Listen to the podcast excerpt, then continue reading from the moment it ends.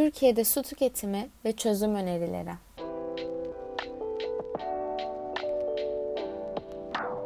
Su, evlerimiz dışında birçok sektörde kullanılan ve kullanımı sınırlandırılması gereken bir kaynaktır.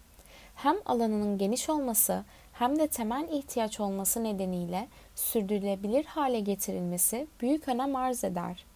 Bu farkındalık içinse mevcut kaynak ve kaynağın kullanımı incelenmelidir. Türkiye'nin su kaynakları ne durumda ve bu sular en çok nerede kullanılıyor? Birlikte inceleyelim.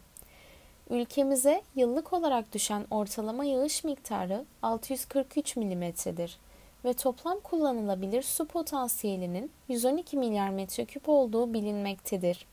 2020 yılı verilerine göre kişi başına düşen su miktarının 1346 metreküp olduğu belirtilmektedir.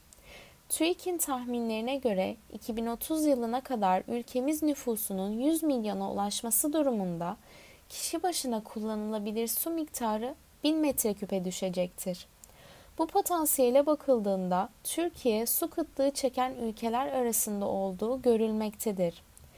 Ekonominin büyümesi ve nüfus artışıyla birlikte su sıkıntısının artması beklenmektedir.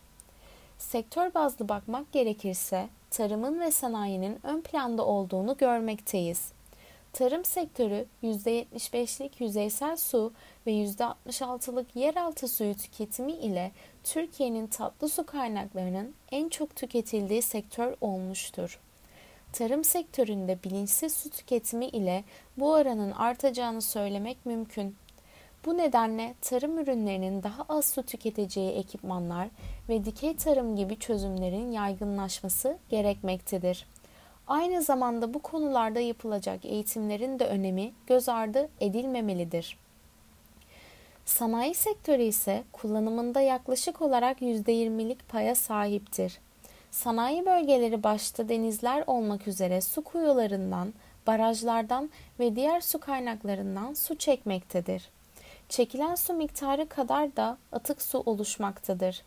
Bu sular sanayi bölgesinde geri kazanılmakta ve yönetmeliklerde belirtilen deşarj değerlerine göre deşarj yapılmaktadır. Yönetmeliğimizde belirtilen değerler Avrupa standartlarına nazaran yüksek olsa da kaynaklarımızı korumaya yöneliktir.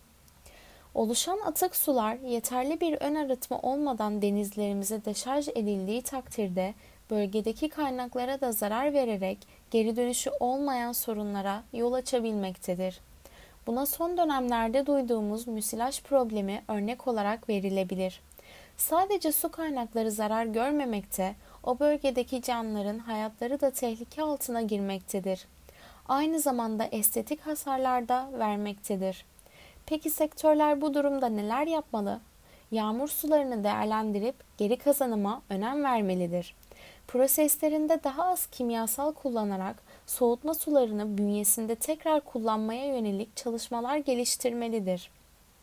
Atık su arıtma tesislerinden çıkan atık su arıtılarak sanayi sektöründe kullanılması ile döngüsel ekonomiye de destek sağlanabilir.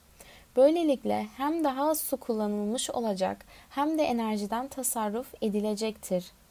Genel itibariyle bakacak olursak tarım sektörü daha fazla su kullanıyor olsa da sanayi sektörü kadar su kirletmemektedir. Ülkemizin birçok bölgesinde sanayi bölgeleri bulunmaktadır. Fakat aynı oranda arıtma tesisleri bulunmamaktadır. Marmara bölgesi üretim tüketim oranının yüksek olması nedeniyle su kaynaklarına zarar veriyor olsa da diğer bölgelerimizde zararlı nedeninin gerekli arıtma yapılmadan denize deşarj edildiği bilinmektedir. Bu konuda da yapılacak olan denetimlerin arttırılması ve arıtma tesisi yatırımlarıdır. Çözüm önerilerinin uzun süreli planlamalara ihtiyaç duyduğunu ve yüksek miktarda yatırım gerektirdiğini de belirtelim. Bizler yine de bireysel tüketimlerimize dikkat edelim. Ekip işi olduğunu unutmayalım. Esma Sonan